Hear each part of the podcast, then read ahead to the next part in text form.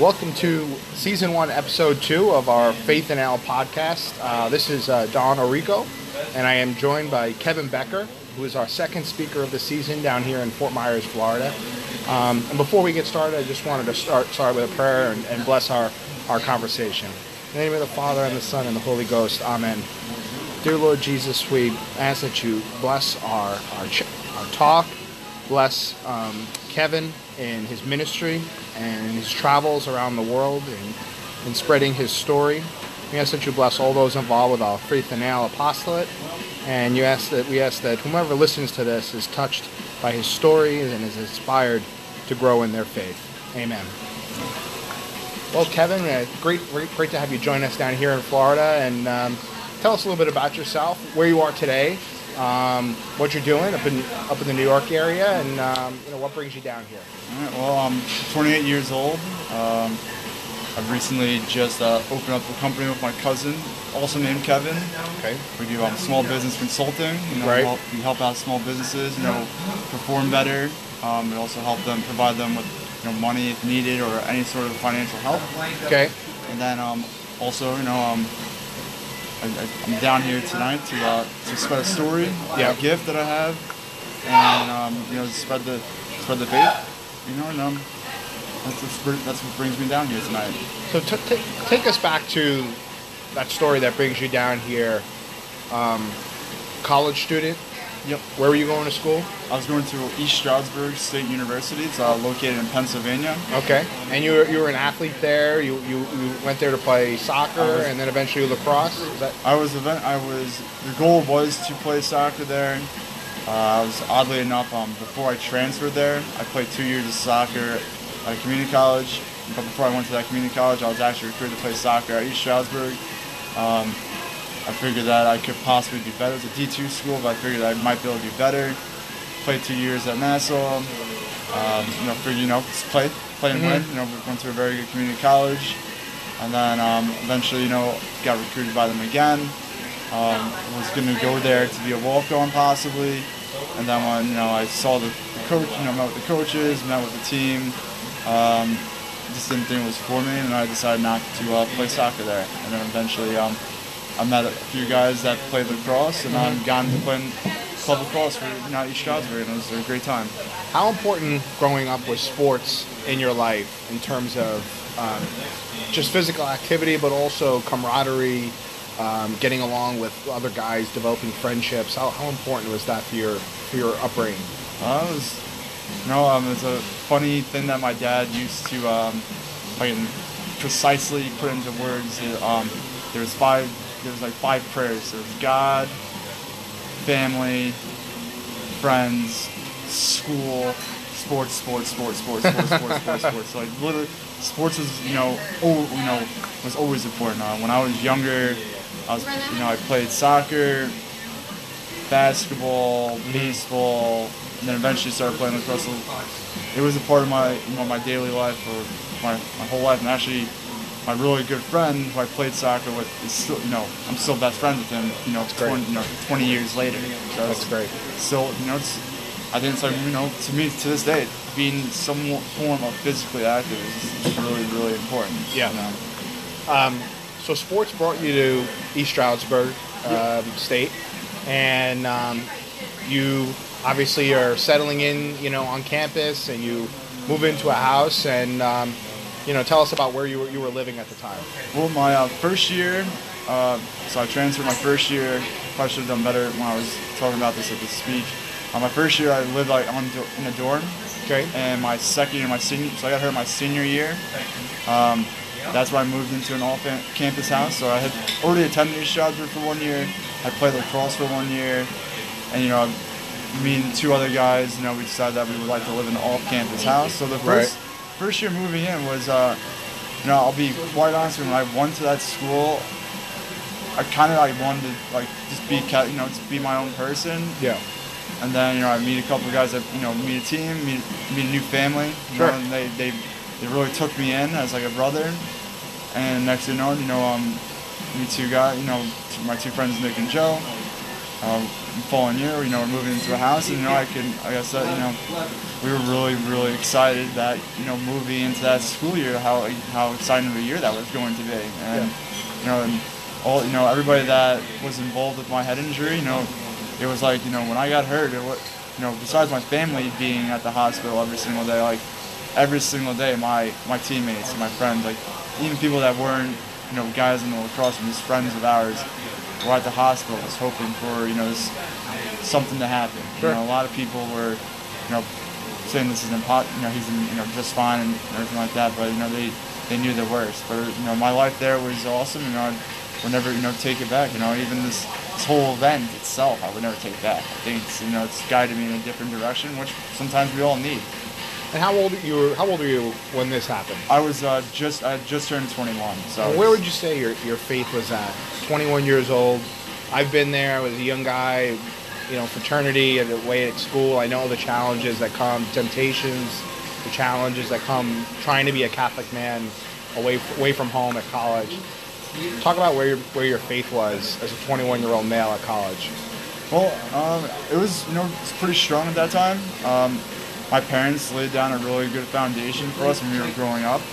Um, you know, we I don't you know we went to church every you know I can tell you when I was a little kid I was going to church every single Sunday even though I couldn't stand going to church every single Sunday. I wouldn't lie to anybody. I was not going. I did not want to go, but I had to go. And you know I, I kind of stuck you know stuck with it. Um, in college, I never really doubted you know anything. I was still you know I would go to I wouldn't say I made every single Sunday mass, but I definitely made a good like at least 80 to 85 percent. So my faith was really there. It was still pretty strong. Um, I think I just it took like a different you know when I was in East Stroudsburg when I got to that point, you know I was kind of you know still focusing on my faith, you know. And then when my grandmother was diagnosed with stage one can you know stage four lung cancer on, on my birthday, that's when I really decided that it's, it's time to pick you know pick it up, you know start Mm.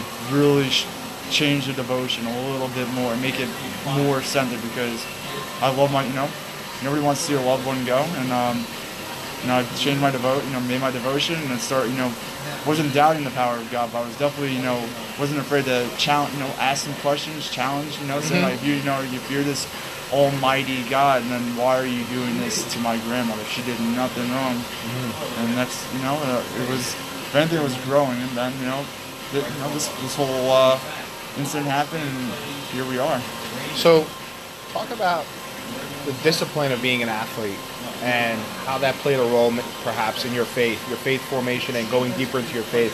Obviously, to be a college level athlete, NCAA athlete, you have to be dedicated in terms of your training, your um, your regiments, um, practice, uh, staying in great shape. But that's also an analogy for our faith in terms of staying daily prayer and um, staying out of mortal sin and going to mass and having devotions. Talk about how maybe sports played a role in also growing your faith. Well, um, I mean, this is pretty ironic. Um, my faith, I think my faith was better than my athletics, like my practice in athlete, being an athlete and stuff. Um, I was, I like to live off the fact that I had like a God-given talent. So while other kids struggled doing something, I, you know, I was athletic. I, you know, I worked out as much as I could, but I wouldn't say, I, you know, worked out as much. I think I was actually more, you know, going to church. I actually went to church probably more than I would work out sometimes.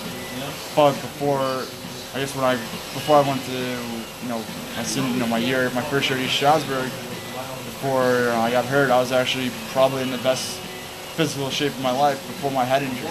Mm. But that might people look differently now because I think now I'm in much better shape. But um, overall, I mean, physically, you know, I, was, I had I did have a regimen. You know, I was always in better. I, I could run a mile, you know, faster than anybody when I was in high school or college.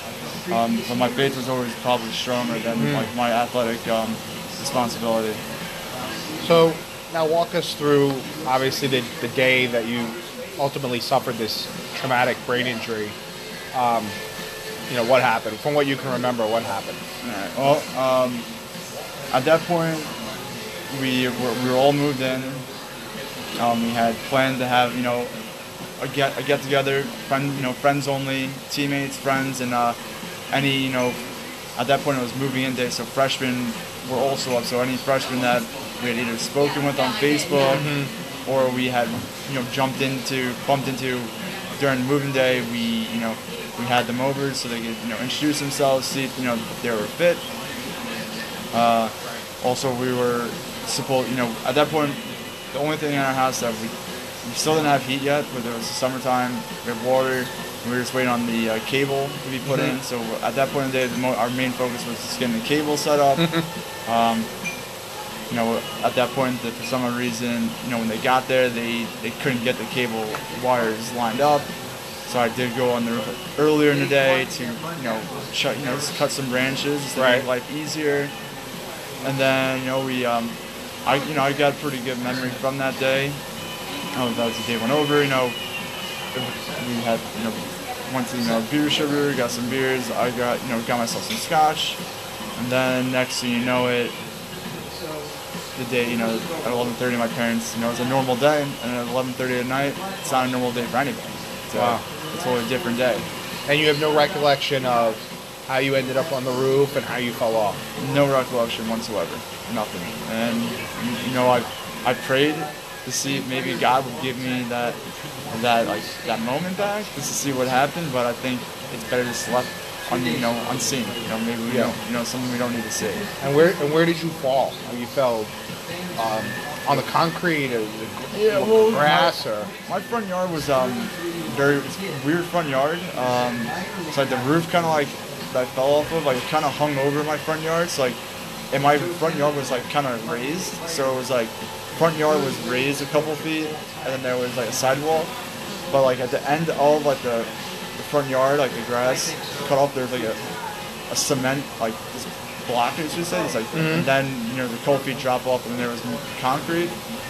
So from what you know, what we're thinking is that when I fell off the roof, hit the back of my head on the cement, not the sidewalk, but the cement. I hit the back of my head on the cement, and the rest of my body must have hit the grass. Because the only injury that I did, you know, end up with was just a really, really bad head injury. There was no broken. I didn't break any bones, no ankle, no, just my head.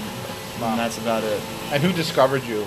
Uh, my, my friend Brian Bublitz, who was um, about to leave the house, he was going going back to his um his off-campus house, had discovered me, and at first he just you know he didn't you know he went over, he, you know he just tried to like wake me up, and he saw he saw blood on the concrete, and then he went inside. He called, you know he went inside, told everybody, um, and they called 911. You know the they say like a if he had found didn't find me any earlier, I would have died. So like kind of like a godsend. Yeah. And also the other miracle behind it was the fact that like none of them touched me. You know, like when I was when I was laying down there lifeless, they didn't touch me. They waited for the paramedics to get there to do what they had to do. So like a lot of things, you know, a lot of uh, weird, you know, circumstances, you know, God, you know, divine events happen Sure. even leading up to you know more divine. And where were your parents living at the time? Uh, they were, were living at my uh, house in uh, Limerick, New York, 579. Okay. And at that time, they were um, they were both at the house after you know a long, long stressful day Yeah. between um, my mom's brother being in the hospital, my mom's mother being in the hospital. So at that point, they were um, they were kind of spent, and then you know the obviously the last thing they needed was another accident, and uh, you know they were at, at the house, you know, and just, you know expecting you know nothing, you know, there's Yeah. A lot of battles. How many hours later are they at the hospital with you? They were there, I think, well, let's see.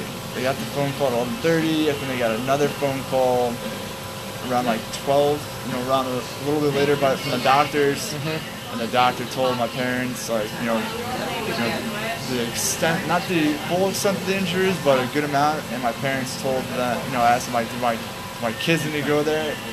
And that's when said yes. We're not, sh- you know, we're not sure if he's going to make it. At this point, this is like when I'm being transferred to the next hospital. So this is the, the phone call from the first doctor. He said that we're not sure if he's going to make it over via trans, you know, like transit. So mm-hmm. that at that point, so they had the phone call, and they were pretty much. I think they got there maybe a little bit after I got there. Yeah. And when they got there, they they were notified that I was stabilized, but they were like a, one surgical, you know, one surgery was going to be needed to, um, you know, help me out, and if I wasn't done, you know, the the chance of me, you know, either way, I was in very, very, very danger. Yeah. Um, you your injury caused you to fall into a coma. Yep. What do you remember? Obviously, other than the interaction we're going to talk about, but what, what do you remember from being in, in, inside the coma? People always interested in Yeah. wanting to know about coma victims and you know what they're experiencing, why they're while they're you know, out cold. But Well, um, I remember, you know, I remember being with an angel. Um, I remember being in my college house, which is odd. It was very odd. Um, I also, you know, you know, remember just being like very, very like in, in a lot of peace and stuff.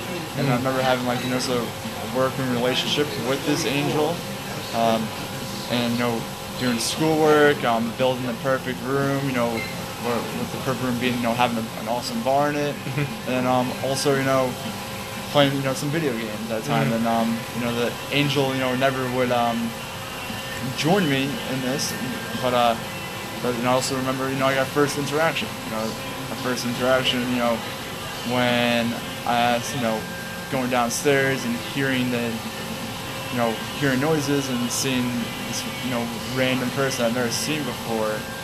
so the life of an average college student. Yep. So at what point are your what are your parents told when they get to the hospital about your condition and what your future looks like? Well, they um told you know they told my parents the what are the doc you know there's some you know no they didn't really give give you hope even though they wanted to give you hope. They told them you know told my parents like they he was in very very severe very severely hurt. His brain's been traumatized very badly.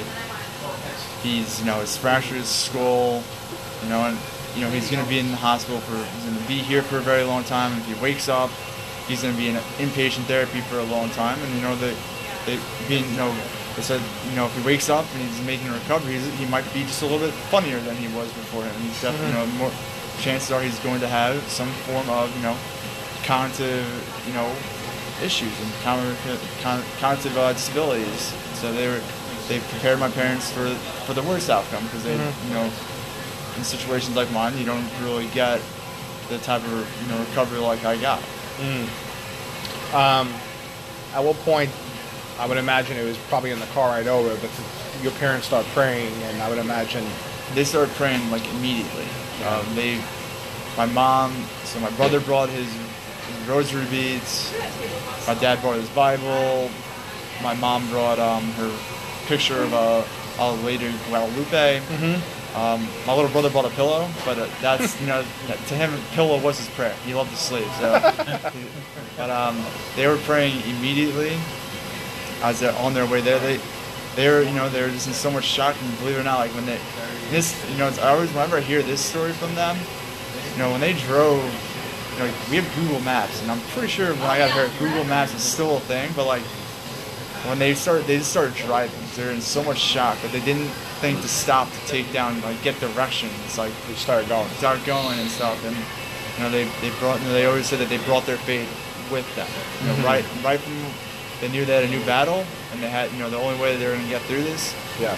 was with their faith and then that's when the phone calls started you know got there you know got there and then they started making their phone calls you know started calling my dad one my, my dad's one sister and then she's my one my dad's sister started making her calls and her calls and next thing you know you know the faith was started almost immediately right away You um, obviously at some point there's an intercessory prayer that begins a novena to Pier Giorgio Frassati. Who's who started that, and and you know where did that come from? Um, my cousin Beth, she started the novena on the fifth day of my uh, coma. and how old was Beth at that time? Ooh, I think it's like in, maybe like her mid thirties Okay. time. Maybe I don't know. She's, she's pretty young. My cousins, um, the age gap is you know, there's a little gap in between my older brother and them. So maybe she's you know maybe mid thirties if that. And um, she's also she happened to be like a, a nurse, you know, in trauma care unit. So when she, you know, she was getting, you know, reports on how how I was doing medically from her mom, and when she heard that, like, you know, had pneumonia, had you know had a fever. Uh, my body was swelling up. She re- she knew that I was you know on my way to you know I was losing the battle at that point, and that's when she had you know she knew it was time to start this novena for Giorgio Frassati. Was, you know she you know she knew that this guy he needs an intercession, and I needed a, you know an intercession to even make it out of this. Um, she was no, she was told about Giorgio through a friend of hers Mhm. randomly, so she had known about him, and she started this novena on on the fifth day of my coma, and um, and that's when her novena, her nine day novena started. So as she's praying through the novena, you're still in your injury, but you're now starting to demonstrate some signs of some activity at some point. Yeah. Um, the first the first two days, uh, day six and day seven, um, you know, things didn't get worse, but things also didn't get better. And then on the eighth day is when the, the photo of Giorgio Frassati showed up. And on the eighth And day, who, who brought that photo to the, to the hospital? um, well, my cousin Beth, the one who started Novena, she mailed. I guess she, from my understanding, I think she printed out the photo, Okay. printed out the photo, and then mailed it like next day air to the hospital. Uh, I believe that my aunt gave it to my mom. Then my mom put the photo next to my bed, right next to a picture of Our Lady of Guadalupe. And on that day, I had opened my eye, I opened my eyes up for the first time. And what what day was that? That was the eighth day. Okay. And then day nine. Day nine, I'm announced officially awake from my coma. Then on day ten, um, I had a rest. You know, I wasn't breathing on my own, but on the tenth day, my parents walked into the hospital. Uh, the doc, you know, usually, you know, usually when a doctor comes up to you, the, you know, they're, from my parents' perspective, usually when the doctor was coming up to them, they're ready to hear more bad news. Sure. And the doctor, you know, tells her today's a really good day. We, we took the respirator out of Kevin. He's now breathing on his own, and he asked for you guys. Wow. And that's, you know, my mom was like, at that point, she, you know, she, my parents, everybody in the family, all, you know, friends, family, they didn't care which Kevin came back. They just cared that I woke up and I was there with them. What was your first memory when you woke up from the coma? Bro, this is pretty funny. Uh, my first memory when I was in the hospital. Um, so for A, I thought I was in the basement of the hospital, and it was a uh, a robot, a clean. So this hospital very very advanced. They had a cleaning robot. So um, my, my first memory, I see a cleaning robot, and I'm just like that. I'm like sitting there, what what is it's going like? What's, I, I Where am I? Yeah. Where am I and stuff like that. Like literally, I had no. I've never. Yeah. Never didn't even know those things existed at that point. Yeah. But they were there, and I saw like, cleaning a robot cleaning my room. I'm like, what is going? Making a weird noise. It's like this is so weird. And I was like, this is, so, it's, it's great. That's like my, you know, if I felt like I was in a basement, I actually really wasn't in a basement or anything like that. Sure. But that was, you know, the first memory of uh, many in that in the hospital. And then how many days recovery after that point before you started showing enough signs to, for them to send you home? It's pretty. It was almost pretty instant. I was. I think I was healing quicker than they could uh, figure out what to do with me. So, and they were trying to get. They were trying to get me into inpatient therapy because they knew at a certain point I was going to pass. You know these. You know there's three tests. Um, but immediately, you know, I was speaking right away. Um, I was showing a bit of my personality right away. You know, between calling my my uh, aunt a loser, who I always call her a loser, my aunt Sue. Um, I was asking to stand up. I was trying to use my cell phone. I was trying to text people. They they recognized that things were different, and I was asking to stand up. And uh, on like the 13th day, I, I stood up like in the in the hospital for the first for the first time, and then And that's around the eighth day of the novena. On the Is that right? Yeah. on the eighth day of novena, yes, and then on the ninth day of novena, I was officially transferred out of the ICU. So I was still in 24-hour care, but I was transferred to like a you know the transitory tra- ICU, where I was still technically under ICU, but it was like the less the less severe unit. You know, was, but I always there's a funny story when I got moved up there. So my cousin, at this point, my cousin Beth was in, had flown in with her uh, daughter Lily, um, and she comes in there, and I, I, I knew who everybody was. At this point, there was no like I knew who every single person that was visiting me was, and I knew everybody. And I went up to her. So my I had two roommates, um, both elder people, and they Mhm. both didn't look like they were doing really good. Right. So I, I go to my cousin, and, like this little chopped up voice, and I go to her. I'm like, they they bring me up here to die. Yeah. Like, you know, this transfer Yeah. you, and she goes, no, you, you're you're fine, you're fine, you're- Wow. you're, good, and you know, um, right from there, you know, at that point, I was able to, to lap, do you know, laps around the, Yeah. the hallway. I was able to uh, shower myself, and you know, a few days later, you know, I couldn't. The one thing I was holding back is I couldn't swallow. Once they, once I was able to start swallowing food, that's when they put me through the three tests. I passed the physical test, and uh, the physical therapist, the physical doctor who you know administered the test. I mean, her name was Beth. Also, um, when I completed the test, so the test was like kind of, was like a, it was a two, it was a combo test. So it's like I had to go through an obstacle course, but she would, when she put the obstacle course, she would do all the movements before I would do it, and it was a test to see if, if I could remember doing exactly every single movement she did, and then I had to complete it. And when I completed it, she goes, "I've never seen that. That's like she goes, that's one in a million. It's one in a million. Wow. Uh, she told my mom, "I'm sorry, Mrs. Becker, but uh, your son passed his test and he's uh, he's ready to leave this hospital." Wow. And it was uh, pretty crazy. Obviously, some cases, some people don't recover from injuries like this, but Nope. in the small cases they do, how long are they usually? How, how long were you told they usually spend in the hospital? Months, years, you know, it's uh, Wow.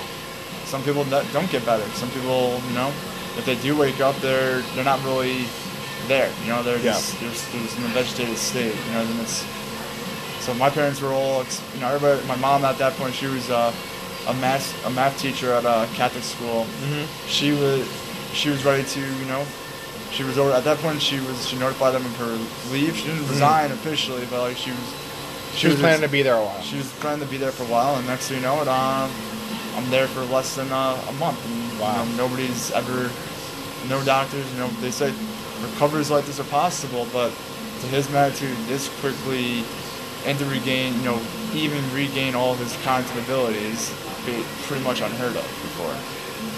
So you're able to go home, Yep. and at one point in between leaving the hospital and getting home, do you start to recall your interactions with you I know who you referred to earlier as an angel?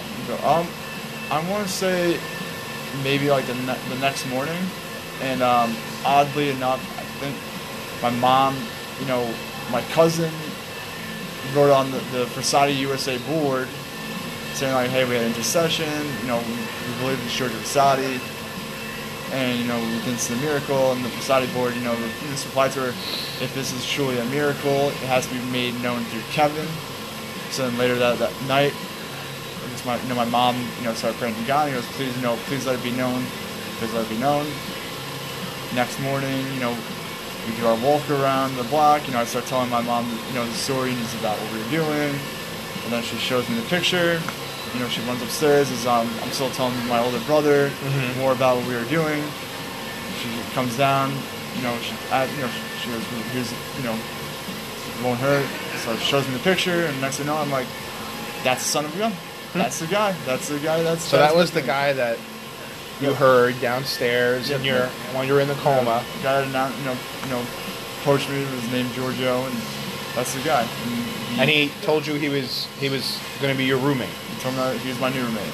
and you obviously never seen this guy before in your life, Nope, and never heard no him. recollection. Had anyone ever shown you a picture of Giorgio Frassati, or do you recall anything no, before? No, and you know what's even crazier is like when I moved. So that picture was next to me when I was, you know, in the ICU. Right. I don't remember like. Don't even like, remember from the don't, ICU. Don't even Yeah. remember from the ICU. And when I moved up to the other ICU unit, the picture didn't come with me. Like Mm. the pictures, I don't know what the heck happened. Like the, we have the picture, Right. enough. But the picture did not travel with me. Wow. not- so I did not see him whatsoever. So Wow.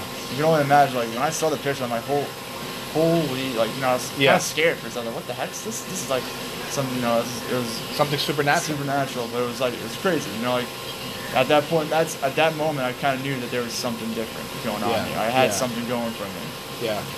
And, and what were your interaction interactions with him like in your in your coma? In your Well, you know, um, we were doing you know housework. Um, you know, besides you know for the- his first introduction, you know, when I walked downstairs and meet him, you know, saying, hey, hey, I have roommates already, and he goes, they're you know they're not with you.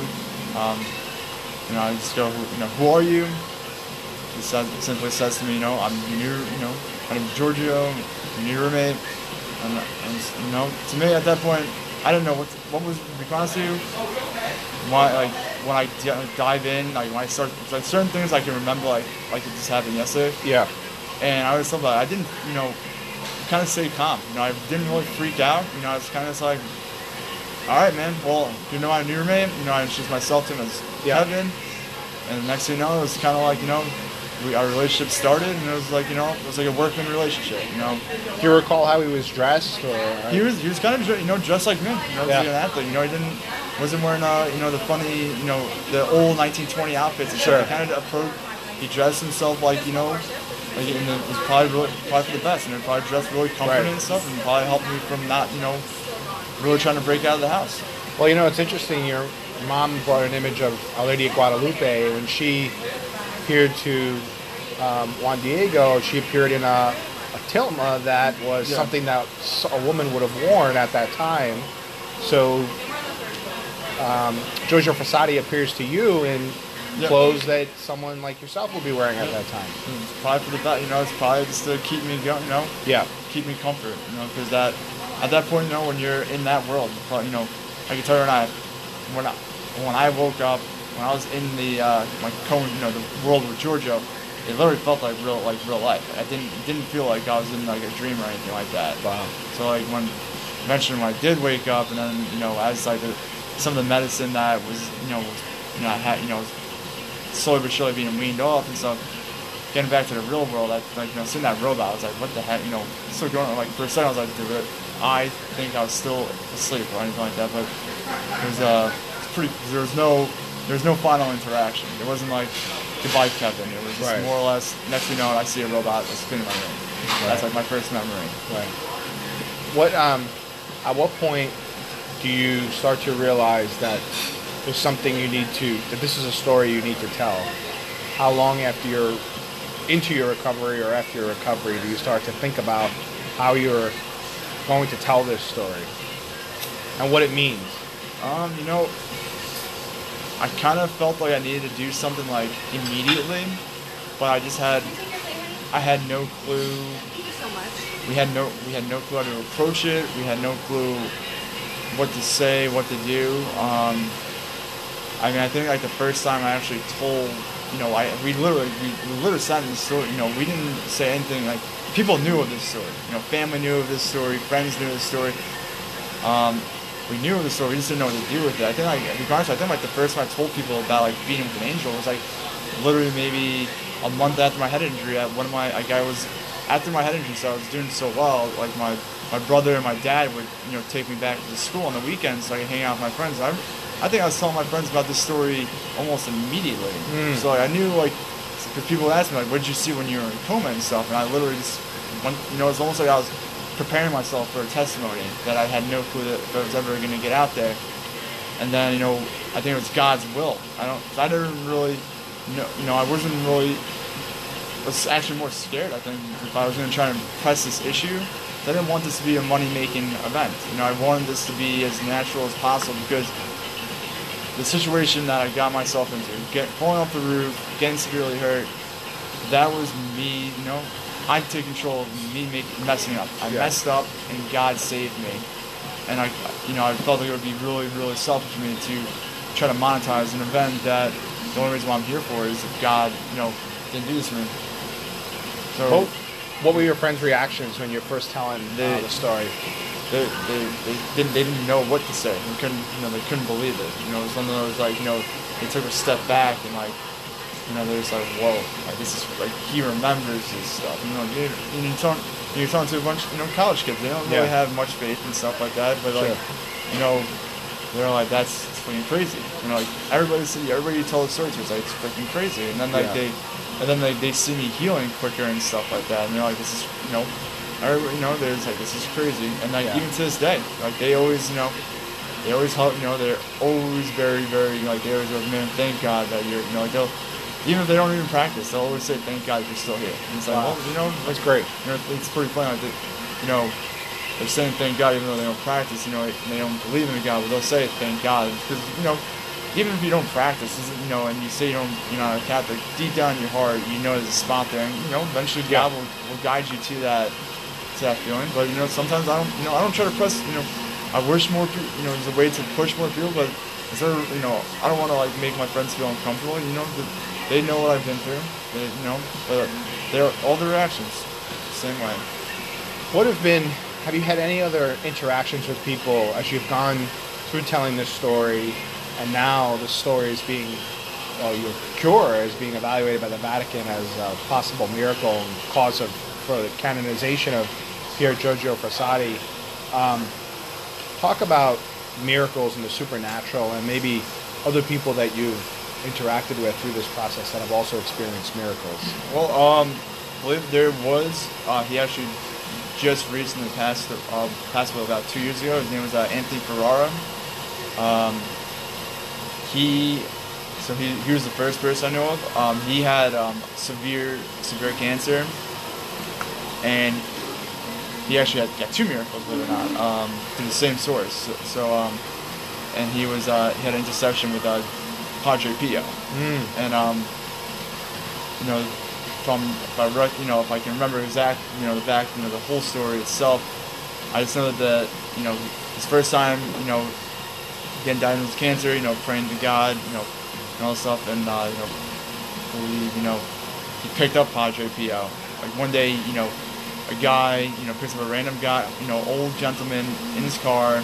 The old gentleman, you know, touches him, and he says, like, you know, like at that moment, he felt like extreme, like, you know, goosebumps and everything. Mm. Goes to the hospital, gets notified that he doesn't have cancer anymore. Wow. Back, you know, back to normal. And that, you know, that was like, as of right now, technically, it's like the first person I've ever really spoken to that had like a, an extreme intercession. The other one that I, the other, um, I mean, I've had a bunch of other ones. Um, it's hard to like try to figure out what's this and what's that. The other Sure. one, um, when I spoke in Houston about a year ago, two years ago, a young young girl came up to me, and um, she was uh, riding her you know skateboard without a helmet, and she had severely hit her the back of her head also, and um, she you know she had a little you know she had a little bit of recovery, but she you know she was like back to normal. And that was you know was- you know that was about it. You know not many you know you don't hear you know unfortunately you don't hear many intercept you know you don't hear more times than not you hear about more intercessions maybe on the internet than you do like in person these days. Mm, yeah. Um, where does the cause for canonization of Pier Giorgio Frassati stand today? Um, right now we're uh, we're sitting we're sitting back and uh, we're, you know we're, ho- we're hoping we're hoping that you know the the right thing happens. Um, the last year I had to go, so they had killed my story, and then they it got brought back to the light by uh, Frassati's niece uh, Wanda, and she you know she was unhappy because uh, Pope you know Pope Francis wanted to discanonize him without a saint without a, a third miracle, which I would have been okay with. I would have told like I you know as long as the right thing happens, the, like this is like somewhere that the church really needs. Yeah. Um, wasn't you know still wasn't canonized. Uh, last year things really you know heat I guess to say heated up or, or more or less like they needed they needed more tests. So last year I went you know back to the doctors just to get reevaluated, get my brain you know all the tests redone to see exactly where the heat if there was any you know damage you know seven six years seven years down the road. Um, got those tests back, just like you know, got the test back and got the results that we all knew was going we were going to see. Uh, you know, prepared the results and um, mailed them back to the Vatican. And right now they're at this point, you know, either they're sitting on it, sitting on it, they haven't looked at it yet, or they're now over, you know, reviewing every single medical document and um, whether you know whether they think this is a truly you know supernatural, you know, divine moment, or they just don't think there's enough you know records in there. But right now we're just we're playing a waiting game. Um, if you can speak briefly about Pier Giorgio Frassati's life, he died at a very young age, Yep. but the impact that he had um, as a young man, young Catholic man, Oh. and type of faith that he had. Well, you know, he he's one. You know, he's definitely one of a kind. Uh, born, you know, born to an agnostic family, parents that weren't really, you know, weren't of faith. Um, at a young age, he already had like he had the calling. He wanted, to, you know, he was you know elementary school, was looking to go to church all the time, um, giving money away as much as possible. Um, and as he even grew up, you know, like there's you know a couple stories, you know, like where for graduation one year, you know, his dad offered him either a car or money, and he, you know, he didn't take the car, took the money. What, and what year is this now? With Giorgio? Yes. Um, probably, you know, when he's like 18, 19, you know, around that age. So this is the, and this is in the early 20th century. yeah, There's- 1920s. You Okay. Know, you know, he takes the money and he starts using it on the poor. Uh, he's a late, you know, third, you know, late Dominican. Same, you know, Vincent de Paul. You know, he was uh, always helping out the poor. You know, helping, you know, they needed medicine, getting, you know, acquiring that medicine for them. You know, and very active. You know, he, you know, he would challenge his friends. You know, receiving the body, of, you know, body of Christ every single day. He had a huge, you know, huge devotion to Mary. Um, he, you know, he he did everything for God. and, You know, he kept God at the center. And you know, he, even at his, fin- his final days, you know, while he was struggling, you know, at the age of 24, his his grandmother was struggling. So while his his grandmother was on her way to passing away, he was, you know, finding a way to walk over to pray over her. And then when he died, he had polio. the polio, Yeah. which is probably he probably administered through one of the homeless people that he was helping out with. Hmm. It shows you, you know, a lot of you know, he took risks, but he didn't he didn't care. You know, he wanted to do it because he loved God and he loved the people that he was helping out with. And you know, he acquired the polio, and you know, unfortunately, he, he you know he passed away probably too early. But his uh, his memory lives on as he as he's technically you know still growing right now. Yeah. One of the great parts of his story, I think, is at such a young age, he was involved in all the different ways that you could be involved with the church. And today, a lot of people don't realize how many different ways that young men can get involved with the church. Yeah. For instance, he was a third order Dominican. and That's a calling for lay people and lay men who maybe are not called to the priesthood, but are called to the married life or a single life to become third order Dominicans or lay Dominicans or third order Carmelites or third order Franciscans. These are things that the church has, in its wisdom, given to the lay people that we don't hear about today. We don't know about. But Nope. Giorgio Frassati was a third order Dominican in, in his early 20s. Yep. It's, it's crazy to think about it. You don't, you Yeah. don't, when you go online, you know, like, even like to me, like now, like when I look, you go to look at like lay Dominicans and Franciscan orders and stuff like that. You go online, you it's pretty hard to find. You know, Yeah. it's pretty hard. You know, um, I think it shows like the, the environment that unfortunately we're kind of dealing with right now. Yeah. and it's very, it's actually very easy to, to join these groups if you if you just ask the question. But I think right now we're all like at least my age group um, and the younger we're all afraid to say that we're catholics because there's so much bad we're an easy target right now unfortunately. I'm an easy target. I'm, I'm an easy target because uh, there's so many people like, like oh you know the, the med- you know i could show a million kids you know that don't believe in god the same medical records and they're like yeah there's still no god. It's just very it's very easy at this point to say no. But I also do think that like that's why my calling is to speak. You know, I got you know God gave me this gift. God's guided me to speak. God's doing it God's way and allowing me to kind of do it my way also because I'm not from day one. I never said to myself I'm just going to start telling people I need to speak. I wanted it to be very natural, and it's kind of like the the word of mouth. You know, just kind of like you know when when Christ was first coming around, it was all word of mouth, and the same thing with Giorgio Frassati. There was a, a lot of the stuff that he did was is word of mouth, and right now it's still kind of you know word of mouth. And you know when I go out there and speak, you know my whole goal is just all I need is one you know two years. All I need is an year. You know if I have one guy that believes you know loves my story, then that guy is going to tell two people, and then that guy's going to tell more people, and it's it's how right now where we're working, and I'm you know I'm not really afraid. You know, there's a lot of doubters out there, and I'm just going to keep on you know going through them like it's like it's nothing. You know, it's, it's fun. And we need young men with a faith like yours to be an inspiration, a witness in a time of, as you mentioned, scandal and fear and confusion about what's going on in the church. We need young men that witness to the faith and are unafraid to not just live the faith, but speak the faith and proclaim it boldly, Right. which is what you're doing through your ministry now. Yep. How can people reach out to you and find you and uh, perhaps bring you to their parish or their school Um, to come speak? Well, there's I would say basically there's um, a few ways. Um, a, you can find me on. I think you can find me on Facebook, right? I'm not. I'm not private. You know. You know. I think you can search Kevin and you can send me a message. Um, you can also go to our YouTube, my YouTube video, which is called a Modern Day Miracle, Giorgio Frassati. Um, you can re, you know say, hey, we would like to speak.